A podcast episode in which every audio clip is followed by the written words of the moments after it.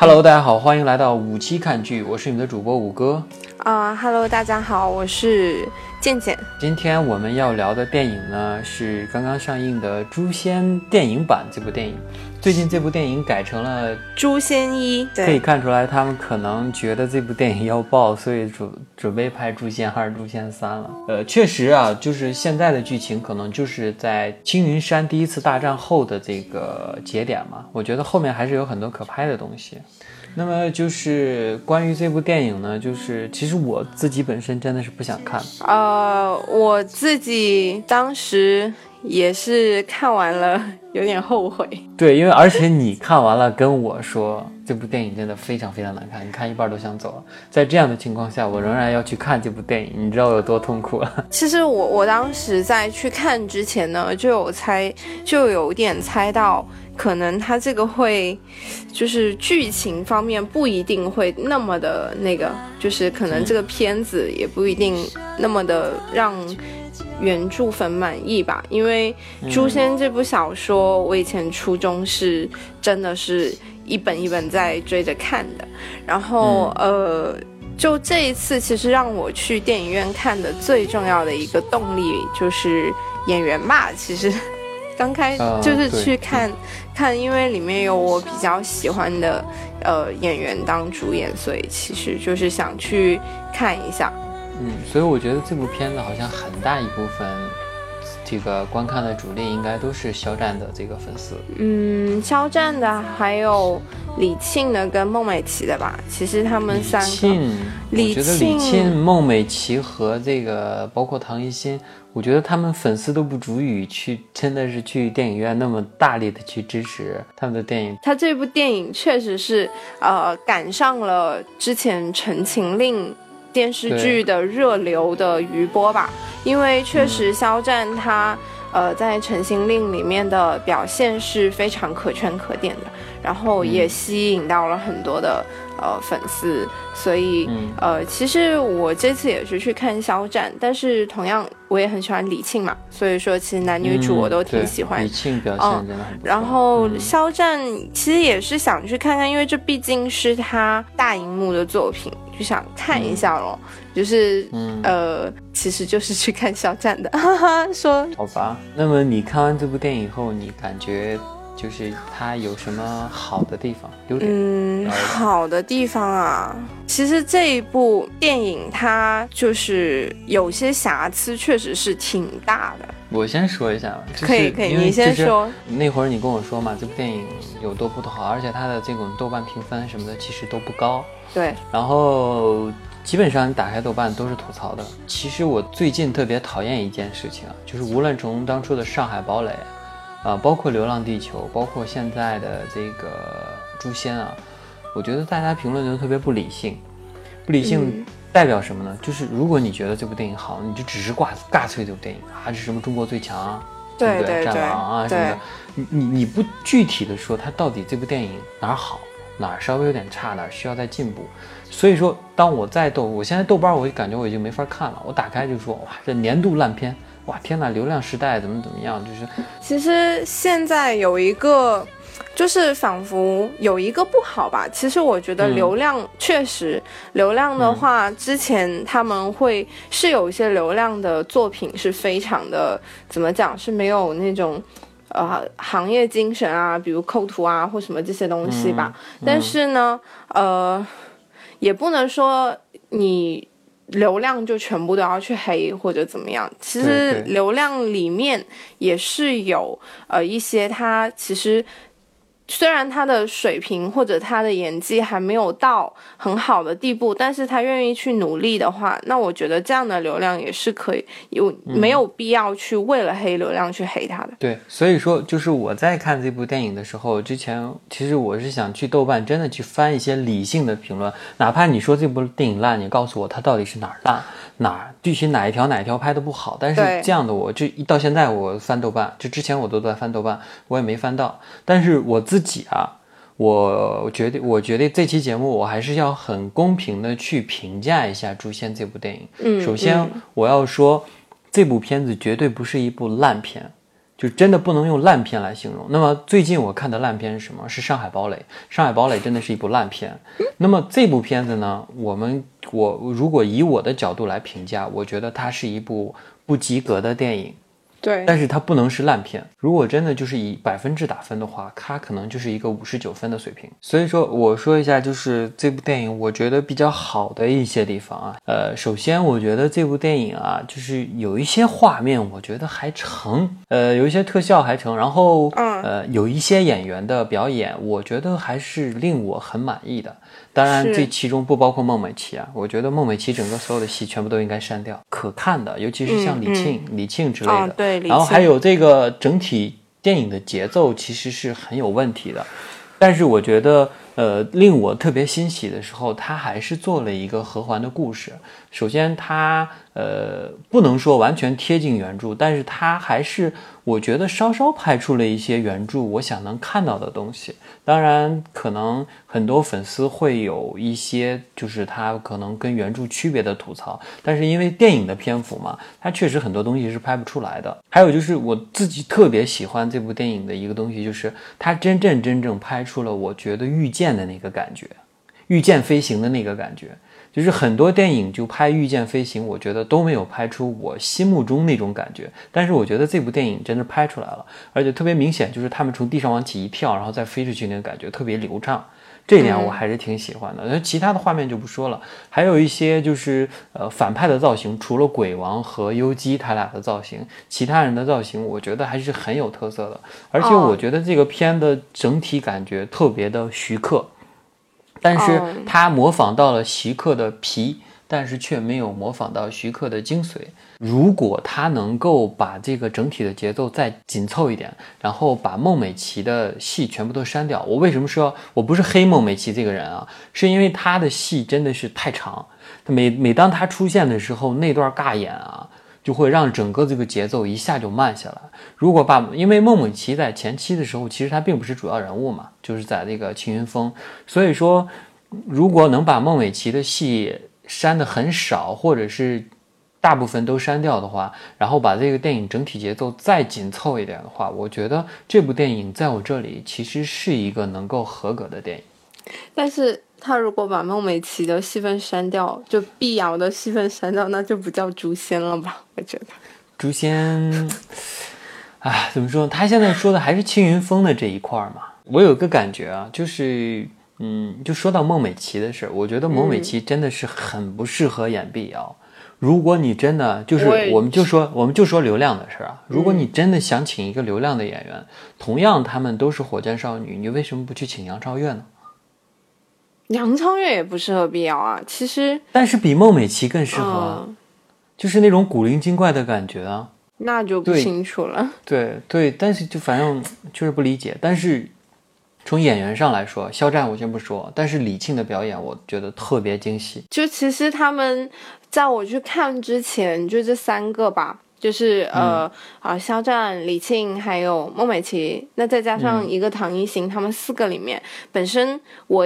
我就是觉得李沁的演技应该是最好的，因为其实李沁她以前有很多部作品嘛，我也看过。然后呃，我也本身我是挺之早之前我就很喜欢她了，就她演技一直都是嗯，就是蛮在线的。包括之前我我第一次喜欢她，其实。是在不是《红楼梦》，就是他刚开始演那个薛宝钗那个时候，我最开始真正比较喜欢他是《白鹿原》，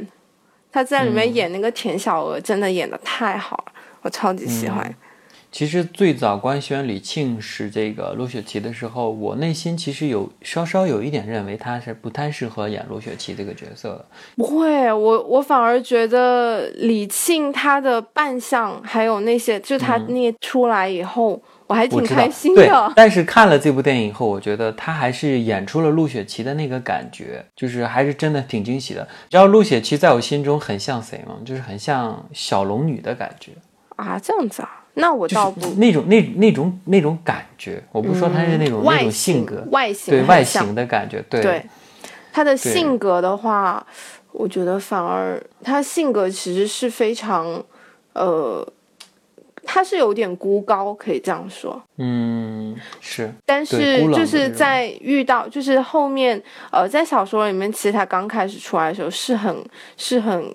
孤冷，然后有着自己的高傲的那一种的。就是他其实最开始小说出现也是在那个笔试，就是大家那个那叫什么青云门试炼大会吧？对。对，那个时候出来的。我觉得李沁他是唯一一部在这个电影里演出了小说中的感觉的人物。。对对那么其他人物演这个角色的多多少少其实脱离了，呃，他们所在小说中的那个人物，包括这个就是七青云门的七大首作，每个人都多多少少脱离了他们人物本就是身的那个感觉。呃，跟小说会有一些区别吧，就是呃，李沁算是很还原小说。就是我当时看电影的时候，我就想，哦，那就是 真的，他好适合陆雪琪。对，而且他的那个表演，你会觉得这是一个电影级的表演，尤其他在水边的那个，是他晕倒在那里，然后他抬起头看着那个张小凡，就那一刻你会觉得我在看一部电影。但是就肖战啊，肖战在成为鬼力之前，就是那种憨憨的张小凡的那个状态的时候，我觉得那个表演就特别的嬉笑怒骂，特别像现在这种仙侠的电视剧的那种表演，他不到一个电影级的表演。嗯，包括孟美岐也是那样，两个人就像在搞笑一样，拍就是拍很多很他俩的很多戏份就像在搞笑一样，就不是一个电影级的表演，是一个电视剧级的表演。但是当李沁出现，他和其他人对戏，包括他和他师傅的对戏和肖战的这个对戏，你会觉得这是一个很电影级的表演，就是他会真的你是感觉他在表演的，然后他在融入这个角色，这这一点会让我一下会。一个，因为他一个人的表演，会让我把这个电影的这种感觉稍微提高一些，他的好感度。嗯，而且、其实为什么我也可以理解你刚刚说，就是孟美岐的戏份，就是因为就像我说，孟美岐她给人的感觉会出戏，其实确实她也不是刻板，而且她以前的那种。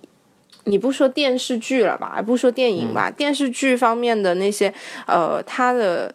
也算是很新的一个新人，甚至比肖战还要新。肖战毕竟在《诛仙》以前，他其实也有在好多部电视剧啊那些里面当过呃，比如配角或者甚至是背景板啊这些的。所以说，呃，孟美岐她一下子，我我觉得她古装的话可能不是那么的适合，就是现装我不我不清楚她。就是可能她现代方面，就是她的长相吧，会可能更适合现装剧，就是那种我说孟美岐她给人的感觉会出戏，其实她每次出来、就可能一个是他在演技上确实是还比较青涩吧，就你这种大荧幕的，然后还有一个他真的可能有点太急了，让他去去进入这个太现代了，当初孟美岐成了那个就是幺零幺的冠军嘛，就是嗯很多人就很想让这些流量赶快变现的感觉。其实我是真的觉得他，他可能如果他这一次他先演大荧幕，先演一个线装剧，或者是这种，那可能我的那种嗯，就是出戏的感觉没有这么的明显。然后因为是古装，然后呃加上他演技还比较青涩，跟那个。造型的问题吧，就是我觉得他跟肖战对戏的时候，你会觉得非常的现代，就感觉不太像是，就是会有那种跳出一个古装剧的那种出戏的感觉。而且长，就是这个导演，我觉得特别。你既然孟美岐的演技是不行的，首先，那你为什么？就像当初咱们就之前咱们聊过那个《长安十二时辰》嘛，就是说嗯有些人的演技其实是不行，像易烊千玺，我不是说他演技不行，他会有他自己固有的缺陷，那么你要把这个缺陷藏起来。是，那么就是孟美岐去演碧瑶这个角色的时候，你为什么不把她不好的地方去隐藏呢？反而把她的戏拉得特别长，尤其是她和就是张小凡在山洞里那一段长达十分钟。那段他是他拿起棍子又摔倒，然后过了一会儿又拿起棍子又摔倒，过一会儿又拿起棍子又摔倒，连着三次。这段为什么呢？为什么要留这一段？你你第一是让这个显得这个孟美岐演技差，然后显得这段尬，甚至这段这段整段戏都没有任何的意义。对，就是感觉他是本来就是其实我觉得这个导演吧，他可能那一段的话，你说你放到其他那种搞笑电影啊或者什么这些，就是呃，他这部电影他对。就导演对这部电影他本身的定位在哪里？就是你说像李沁啊这些，就是他本就是还是想走一点就是那种正剧的风格的，然后中间突然插那么一段，就是那种无厘头的东西，就会让人觉得很很很奇怪。对，如果这段处理是，比如说肖战和孟美岐，比如说孟美岐受伤了，然后他在跑的时候，其实当初就已经受伤了，或。肖战去找，就是他俩常进山洞的时候，进了山洞，孟美岐就晕倒了，就不用再让他演去演那那一大段。然后对，然后肖战说跟跟小跟那个小黄说，你看着他，我去给他拿吃，然后再拿吃，然后他俩再再兔子那一段，那么这段感觉，首先你。比较好很多，对，就其实我觉得他重点如果放在就是呃，他让那个大黄呃大黄去看着他，然后他去拿了兔子，然后他们在就是有些那些言语对话上面再升华一下，这样会自然很多。那你看他前面那一段无厘头以后，然后后面吃兔子吧，然后就突然来一句我我妈干嘛？干嘛？的，嗯，对对对，感觉完全没有感情代入感，是就。铺垫的也不够，对，后期孟美岐应该算是，就是碧瑶在后期的时候算是主角嘛。然后，呃，那么你你你可以在后期的时候给她多加一些戏份。那么碧瑶，我觉得完全没有。如果你真的是诛仙一的话，把她，你看现在大家都在说什么？说什么第二部孟美岐你就不要演了，就是为了你自己你就不要演了。就是很，我觉得他可能真的会考虑这个。就是说，当初片方选这个孟美岐去演碧瑶。绝对是一个非常失败的举动，而且碧瑶在我心中其实一直是类似于任盈盈加上黄蓉的感觉，就魔教教女，但是她又是很俏皮的那种，所以说，而且她的这种塑造啊，就是完全没有塑造出那种俏皮的感觉。而且你知道孟美岐这个人，这个演员本身，她当初就是一个比较那种高冷的那种演员的那种形象，你反而去让她演这样的角色，真的是演不出来。嗯，而且确实，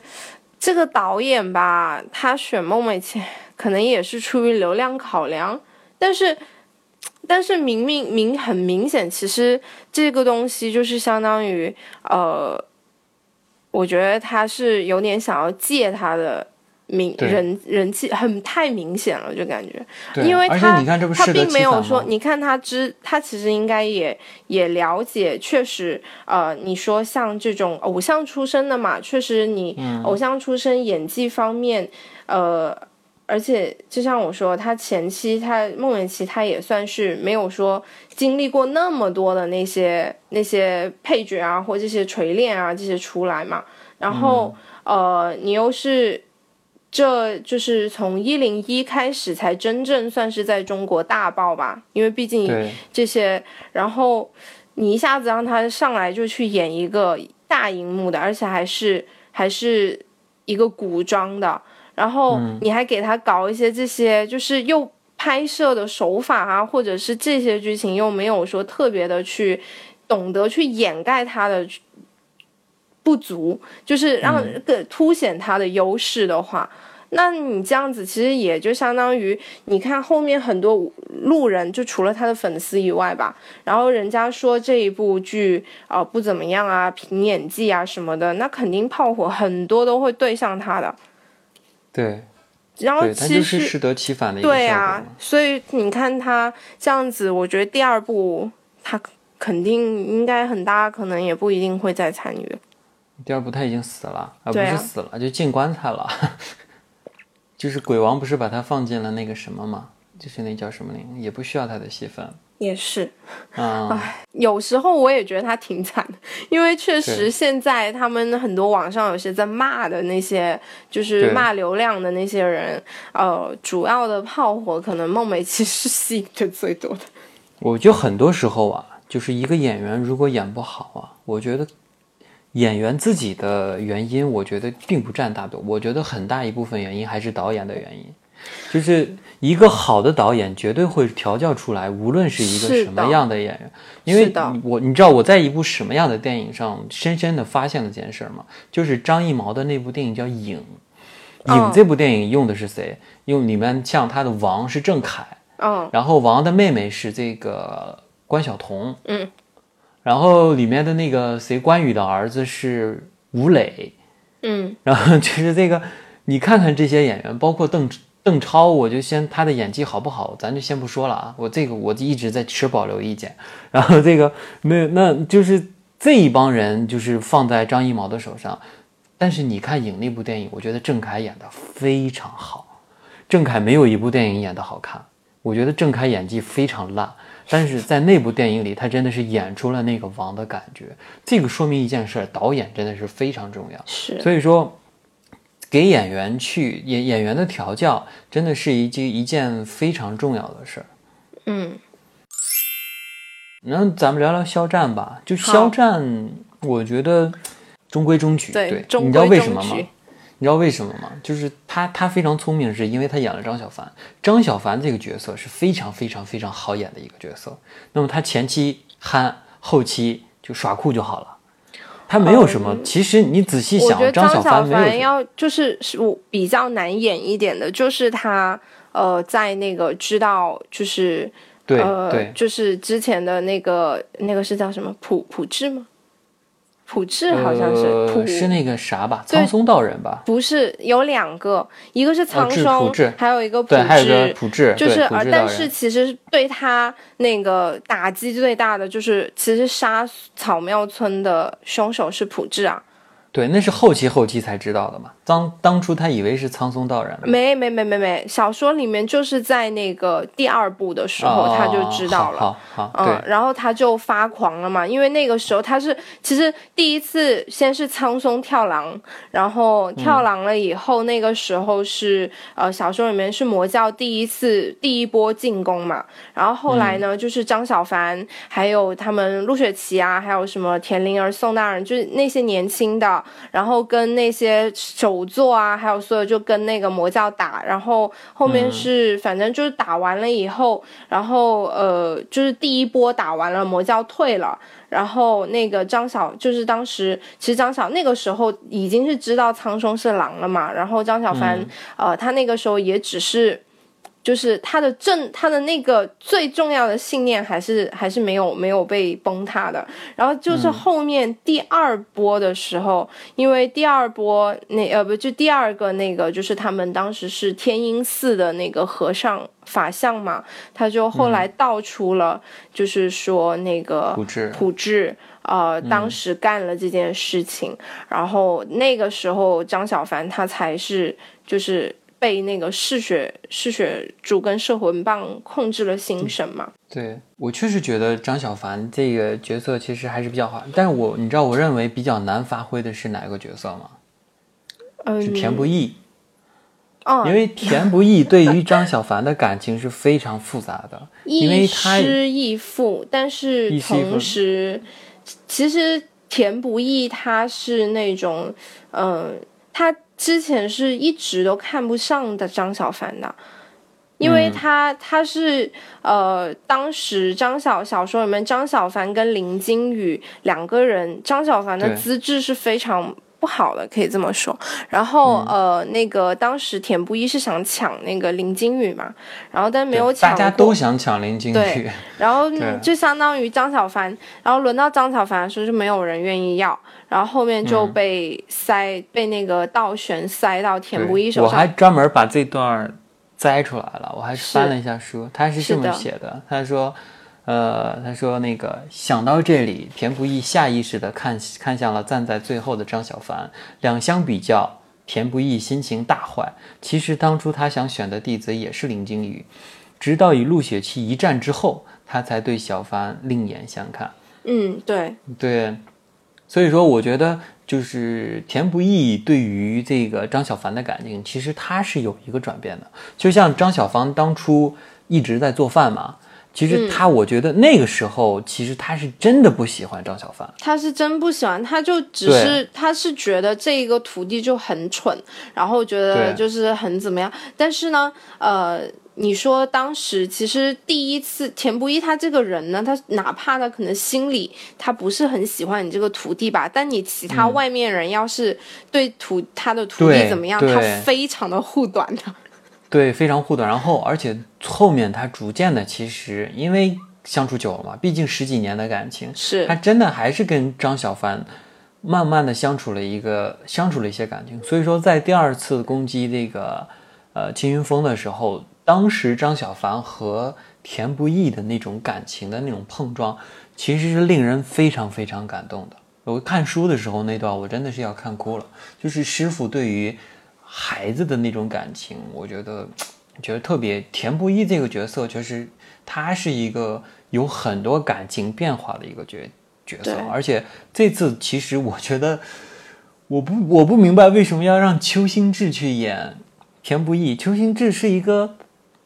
怎么说？他是一个颜值很高的这种大帅哥，然后他去演田不易，到底是怎么想的？但是就是，我就先我先说说这个，就是七手那个七手风啊，就是他们七个人，我觉得就是因为程晓东导演嘛，程晓东你知道就是呃，就是香港这个动作电影黄金时代的一一个动作、嗯动作动作指导嘛，嗯，所以说他请来的人很多，其实都是那个年代的非常经典的这种武侠的这种大奖。那么道玄真人呢是姜大卫演的，一眼就能看出来。嗯然后徐少强是演了这个苍松道人，嗯包括梁家仁演了这个曾书长，曾书长，然后一眼就能看出来，就是那个当初那个朴智是熊欣欣。嗯因为为什么？我这两天其实咱们群里我一直在说，我在回味那个最早的那个黄飞鸿嘛。啊、然后就我觉得啊，就是很多的他那种隐喻什么的，我觉得很有意思。然后里面他的那个鬼脚七的扮演者嗯，就是熊欣欣哦，啊。然后看到熊欣欣，我自己其实还是有点小兴奋的。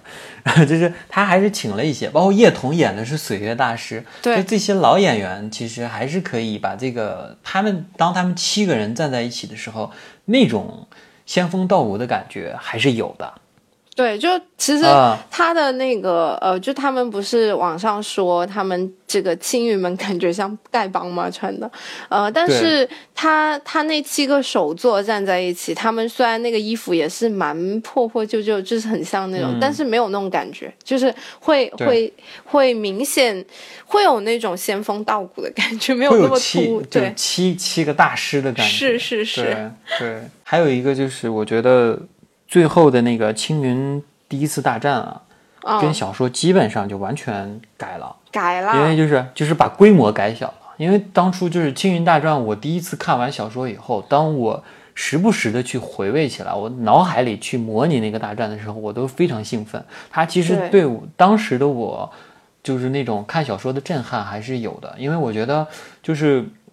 嗯，包括他像那个道玄，道玄其实他是一个比较神龙见首不见尾的那么一个人，就是他很少去出现，然后很多东西都是苍松来主持的。然后道玄他出现了以后，用那个叫什么剑啊？诛？仙剑我，忘。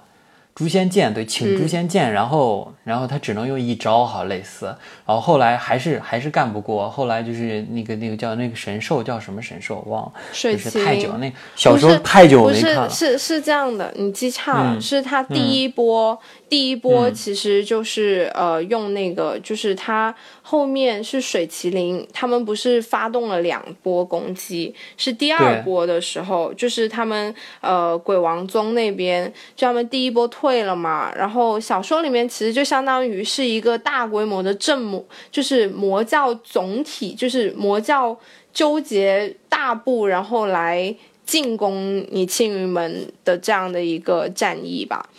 嗯，然后就是因为他就是呃。魔教就其实当时是看小说也是啊，那个时候初中的时候就觉得，因为他也是通过这一次吧，然后引出了魔教的另外三个三个，就除了鬼王宗以外的三个门派嘛。嗯，然后呃，就是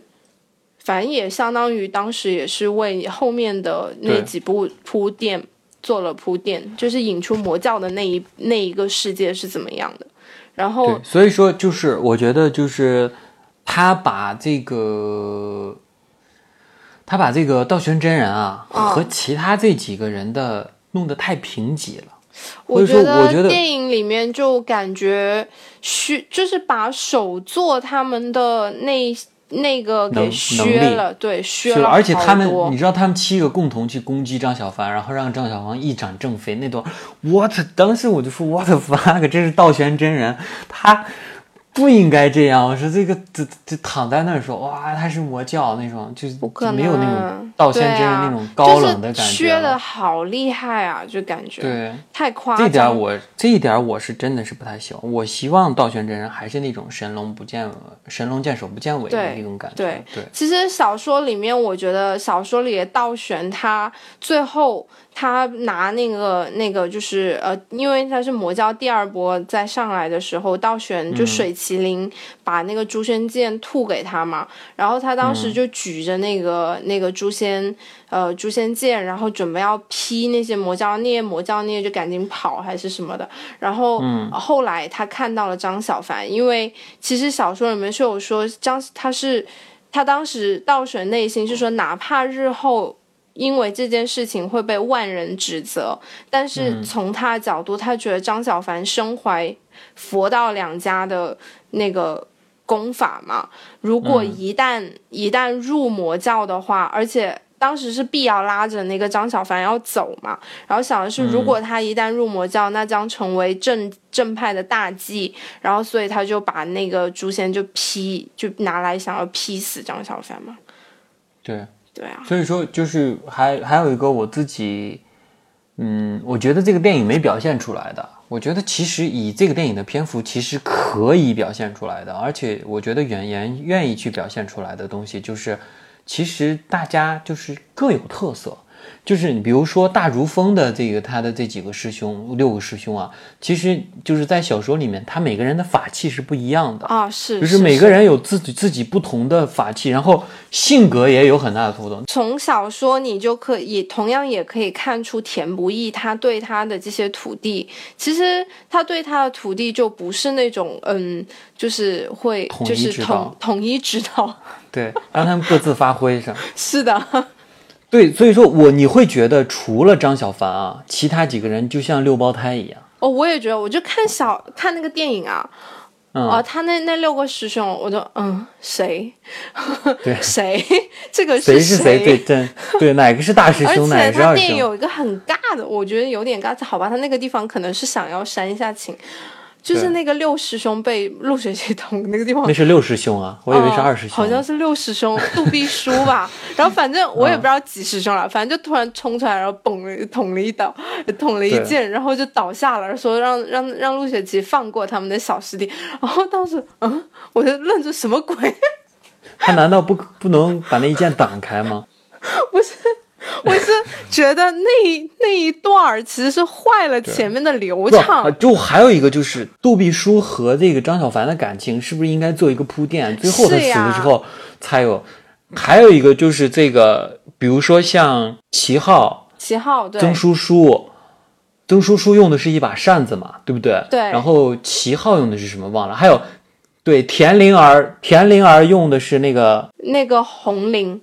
对青云门，尤其是大竹峰啊，他的每一个人都是各有特色的。这个我觉得是在我看诛仙的时候是特别有意思的一个东西，很好玩。就而且就是，而且就是张小凡他用的那个法器，最早其实他很早就有了那个烧火棍嘛。烧火棍当 时对当当大家说啊，你这个法器就叫烧火棍，当时就正式给他定下来了。张小凡的法器啊，就是烧火棍了。对啊所以说每因为因为他们每个人的那个法器都不一样，好像有人用的是那个骰子还，是什么？就那个六师对兄，他很喜欢对对赌嘛。对，然后那个张小凡烧火，他说因为那他那几个师兄的法器都各不相同，所以说当当张小凡用的是一个烧火棍的时候，他们就会不会觉得很奇怪了，因为大竹峰每个人都不一样。虽然田不易的脸还是有黑一下，对，然后所以说就是这个这这这个东西其实完全没有表现出来，是就他的六个师兄用的就是剑，呃，除了张小凡，其他人所有人用的都是剑。而且其实其实我觉得还有一个点吧，也算是，就是他这个电影里面说，就是张那个曾叔叔他跟张小凡后来变得那么 friend，是因为嗯他们去那个小竹峰看陆雪琪他们被抓，然后张小凡没有供他们出来。但我觉得这个点就明显比小说里面那个要俗套，就是那种，因为小说里面是说，呃，那个曾叔叔是想要那个猴子嘛。就是他刚开始跟那个张小凡套近乎是因为小辉，然后后面慢慢就是因为他缠着张小凡。刚开始其实张小凡小说里面他觉得他有点麻，有点讨，就是有点成天跟着他，然后有点烦对对他的。对，然后，但是其实张小凡真正觉得他是朋友，是因为那个时候他跟那个峰回峰的那个人打的时候，就只有嗯曾叔叔来在在来给他喊加油嘛。对，怎么说那段有点尬，他那个加油的方式。哦，是，就所以我说这个导演他对这个电影的定位到底你是既然要？古典，就全古典。他就一会儿又古典，然后一会儿又无泥，无哪吒是个动画。片，用现代语言我能理解。对啊您诛仙呀！哎天哪，这为什么？我我是觉得他要么就是拍一个戏说版诛仙，那我就玩索性我就无厘头，从头到尾无厘头也可以啊。要么我就拍一个就古典正剧，就是那种版的，就是古典版的诛仙，那我就从头正剧到尾。也可以，你不要插，就是，所以他这样一插就变成什么样呢？就是前面有时候正剧风格走的铺垫的好不容易铺垫出来的那种东西，一下子他搞一个无厘头出来就没了，一下子就给打没了。嗯，对，还有这个片子有一个我特别不理解的事情，就是为什么他要削弱林惊羽的戏份？我也就是林惊羽这个人消失了，你知道吗？然后哦消失了，就是这个 林惊羽啊，林惊羽其实和张小凡的感情在就是在张小凡和在这个就是大珠峰的时候，在青云门的时候，其实他们俩的对比是一件非常非常有意思有意思的事情。包括选徒弟，大家都选林惊羽，然后其实林惊羽这个人，他也是有从头到尾也是有很大的心理变化的。早期的林惊羽，其实林惊羽绝对绝对不是电影里塑造的那么一个愤青的形象。林惊羽嗯是非常，他甚至比他的师兄齐昊要更内敛。嗯，就是林惊羽，他只有在保护张小凡的时候，他才会出现他的那种，就是呃，就是有点小小的不可，就是觉得，因为他确实是天资很高，因为小说里面好像也有说，他林惊羽的资质应该是算是在整个青云门都不算很常见的一个资质了。就他的资质很很高，所以说其实林金宇他平时是还好的，但是只是他第一次就是说他出现那种就是不可一世，或者是有点那种傲气的那种时候，少年他可真不是不可一世，因为在小说里形容应该是不算不可以，就是他是真的是少年的真的是因为那个对张小凡。真的是因为生气，对，他是真的因为生气，然后因为当时是那个呃田不易那个时候确实是看不上张小凡，而且尤其看到林惊羽还那么优秀了的时候，对。他就心里失衡。对林惊羽是一个什么样的人？我觉得林惊羽在我心中是有点像花无缺那样的人，花无缺啊，绝绝代双骄，你知道吗？我知道啊，就是花无缺，对，我觉得他不像花无缺哎他的形象。啊，形象好啊的，然后林惊羽他其实是一个很内敛的人，然后他其实内心，我觉得林惊羽是特别特别冷静的一个人。为什么道玄真人最后他会选中他来陪着他一起修炼？他其实是想让林惊羽成为这个遇见人的。嗯，对，然后其实我觉得道玄真人真正看中林惊羽的就是他的这份内敛，嗯而不是说什么像一个愤青一样，什么输了还灰头土脸的怎么不怎么样。，我我是觉得电影里面那个那一段就很尬，就是什么，我跟我就我跟我朋友我们都无语，嗯 当时就是他不是什么什么，原来你都是骗我的，然后就走了，然后我们说怎么那么像女主，就很像那种言情女主的那种，就是呃，就是那种有点啊、有点，就是感觉嗯让人摸不着头脑。嗯，那一段台词来的就很很尬。对，所以说，嗯，林金宇这个真的是，我觉得不不理解。你哪怕真的是找一个明星，我觉得篇幅也不至于把林金宇要削成这样吧。你哪怕去让王一博呀，或者让谁过来客串一下，不不不不，演演两场戏觉得哪，怕两场戏来表现让他一下林金宇。活在台词里也可以啊。对啊，或者是你你我我不我同意你削弱这个人的戏份，但你绝对不同意把他变成一个丑角。嗯，我也觉得。对，就是这个这个我确实不理解啊。还有一个还有一个我自己特别特别特别不满意的就是鬼王，哦，对，鬼鬼王，鬼王是什么王鬼？他当时出来的时鬼王候，，因为我我我我说我是我记错了吗？我自己一直觉得我我在我心中鬼王是一个很帅气的中年人的形象。哦，我也是。我我我说我我老觉得我记错，然后我回来其实我翻了一下书，然后我看到书里是这么写的，呃，鬼王是一个中年文士，细眉方脸，眉目看着柔雅，但双目炯炯有神，额角饱满，但但是却在这种文雅中有有种不怒自威、不怒而自威的气势，这是对鬼王的形容。可是，在电影中，鬼王为什么会变成那样？我觉得是个妖怪在在对啊，而且我 记得优优姬是不是那个什么吗？不是一个大美女吗？对啊，她为什么变成白脸？但是对，因为就是她那个模仿徐克的电影嘛，就是其他那几个角色啊，就是鬼王中那几个角色，造成了那个七扭八歪的样子，我是真能理解，而且我还有点小喜欢他们那几个塑造。但是鬼王，你不要把他塑造成这样，这个这个真的不理解。就是你说他长那个样子，为什么会生出碧瑶那么漂亮的女儿呢？不，我是觉得他搞得有点像个妖怪，对，像一个妖怪。过了。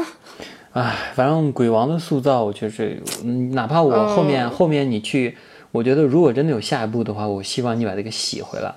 就是因为我们知道鬼王中其实有鬼先生和鬼王这两个人嘛。对啊，对我，你你哪怕说那个是那个，其实不是鬼王，是鬼先生，然后鬼王后面真的出来，我也是能理解的。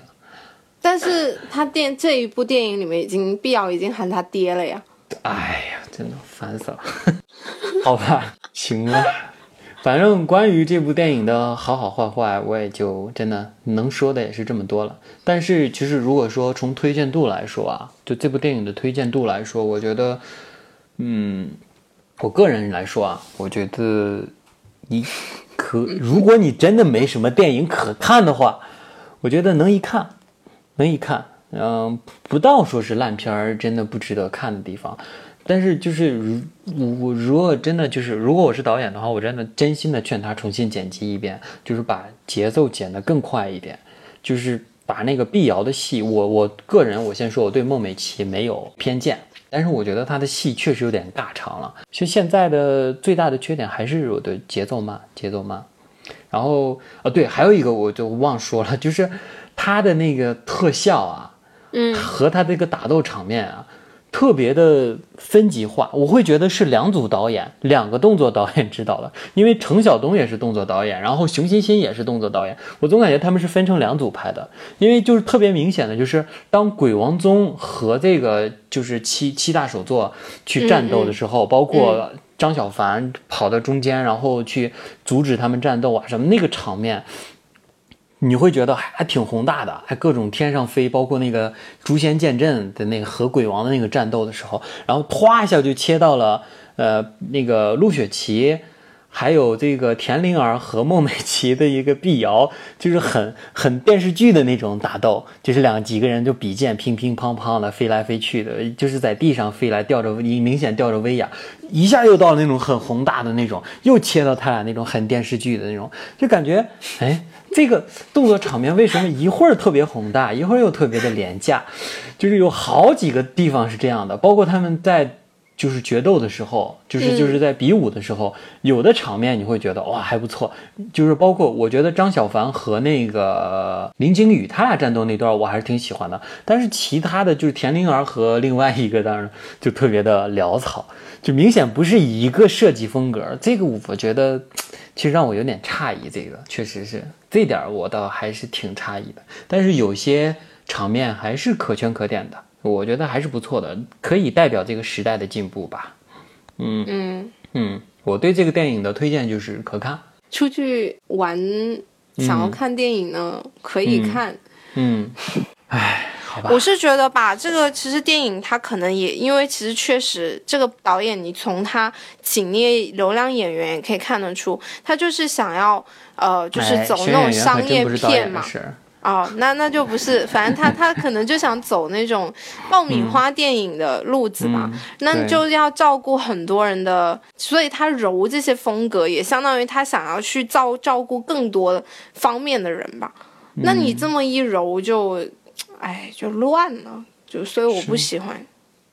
好吧，那我们聊聊萧鼎吧。其实啊就是、作者，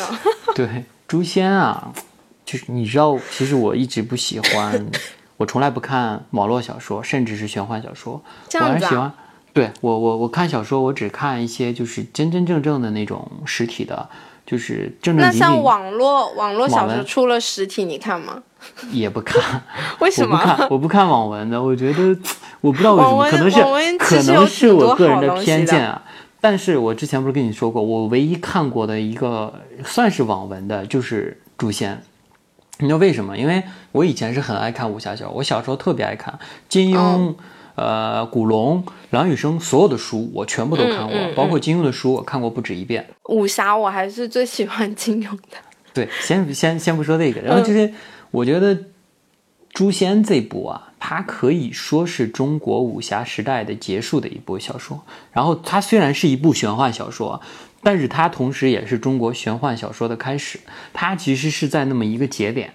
那么它的这部呢，是融合了一些玄幻的新鲜感，同时又把那些当初尤其是金庸的一些很经典的东西，你仔细看这部片子很多元素其实融合了金庸的东西，包括张小凡的他的那种、他的这种转变，其实就是杨过的转变。那么他早期在这个青云峰的经历，其实就是令狐冲的经历。那么他喜欢小师妹，也是这个令狐冲的经历。那么他和魔教的女女生相爱呢，也是这个令狐冲。包括碧瑶的性格，其实很大一部分是黄蓉的这个性格。有一点，我觉得他刚开始前期的张小凡，他可能是令狐冲的经历，但是他的性格是有点像郭靖，我觉得有点憨憨，就是那哦，种对对，有有有，对，有点像郭靖。然后他后期又是杨过的这种感觉，所以说他其实是这种武侠的一个大的这种杂糅，包括嗯。他和，比如张小凡和这个，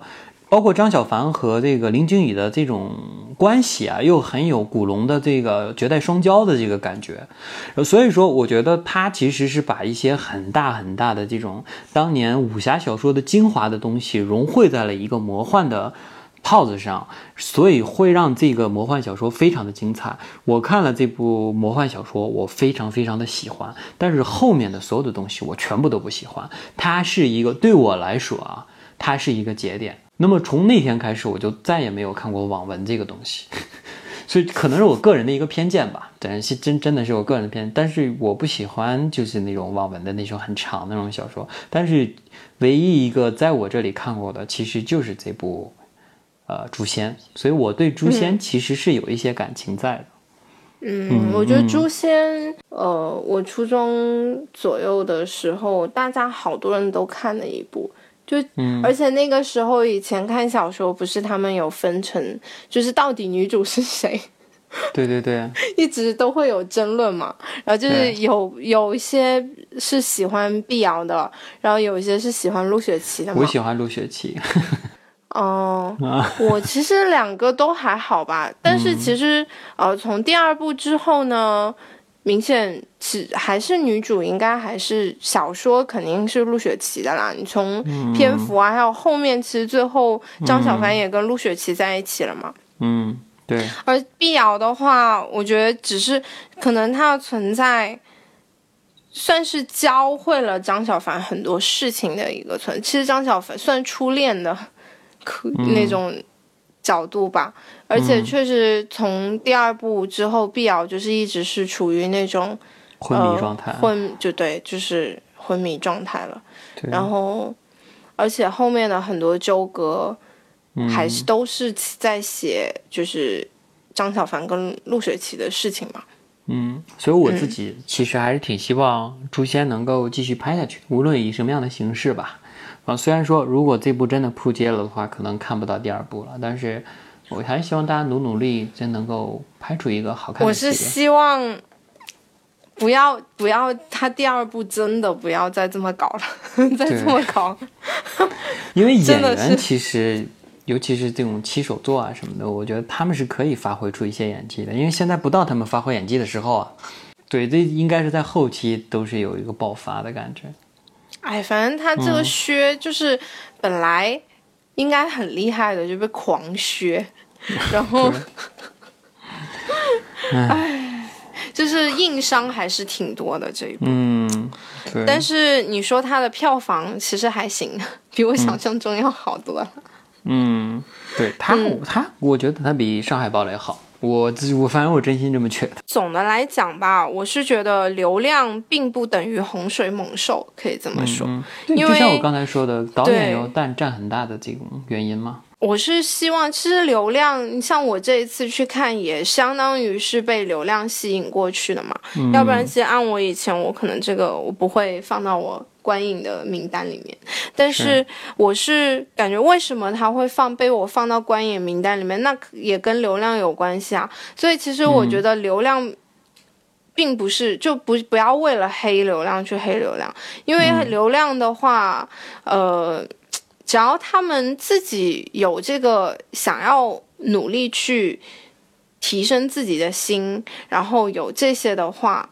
也就是不要说因为他们是流量就太过于去苛责他们，去或者是怎么样吧。有不足的地方要点出来。如果他努力去改了，那么那他下一次拿出一个有了进步的作品出来，那也是好的呀。嗯，包括像《诛仙》这部电影，其实真的不在我的观影之列。要不是我今天跟你录节目，我真的不会。我昨天你也知道，我是半夜 真的抽时间，晚上大半夜的去看的，我知道，几几乎是零点场看了一下。然后就是，然后就是怎么说呢？就是我觉得还是看完再评价。就是就很多人说我不想看，我不想花这份钱，那可以啊，你等它上线了再看完再评价也可以啊。对啊，对，包括像《上海堡垒》，我一直就没说话。我一直没说这个电影到底是怎么好看，我是真真正正等它在爱奇艺上线了以后，我看完以后，我才真的说这个电影烂。嗯，对，反正就是还是希望大家能够客观吧。我觉得对这部电影真的，这部电影对于这部电影，我觉得大家真的是要去客观评价。我觉得它真的不到烂的级别，但是它没有到好，我只能说它没有到好的结果，但真的不是到烂的级别。反正中就是。就是中等偏下，偏下，对，偏下，中等偏下，五十九分嘛，对，是，对我如果真让我评分，就是两星半，五十九分，就这么一个水平嘛，反正，对对，嗯，好，那我们今天就说这么多，好，行，那关于这个《诛仙一》。是吧？对，《诛仙一》这部电影的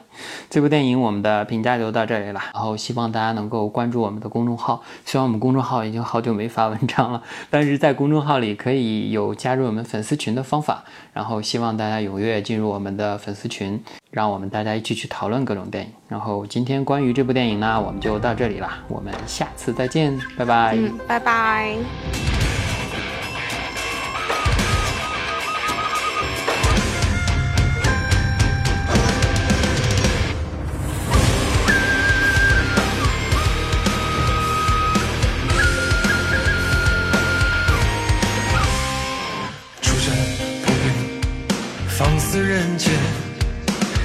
快意无限也想也难就很我觉得其实诛仙吧这其实它最适合的是电视剧题材而不是电影题材。向前而疲倦。青春旅途上燃烧热血兄弟永不变。在身边风雨天，我们肩并肩，在你的身边不见，危难的瞬间。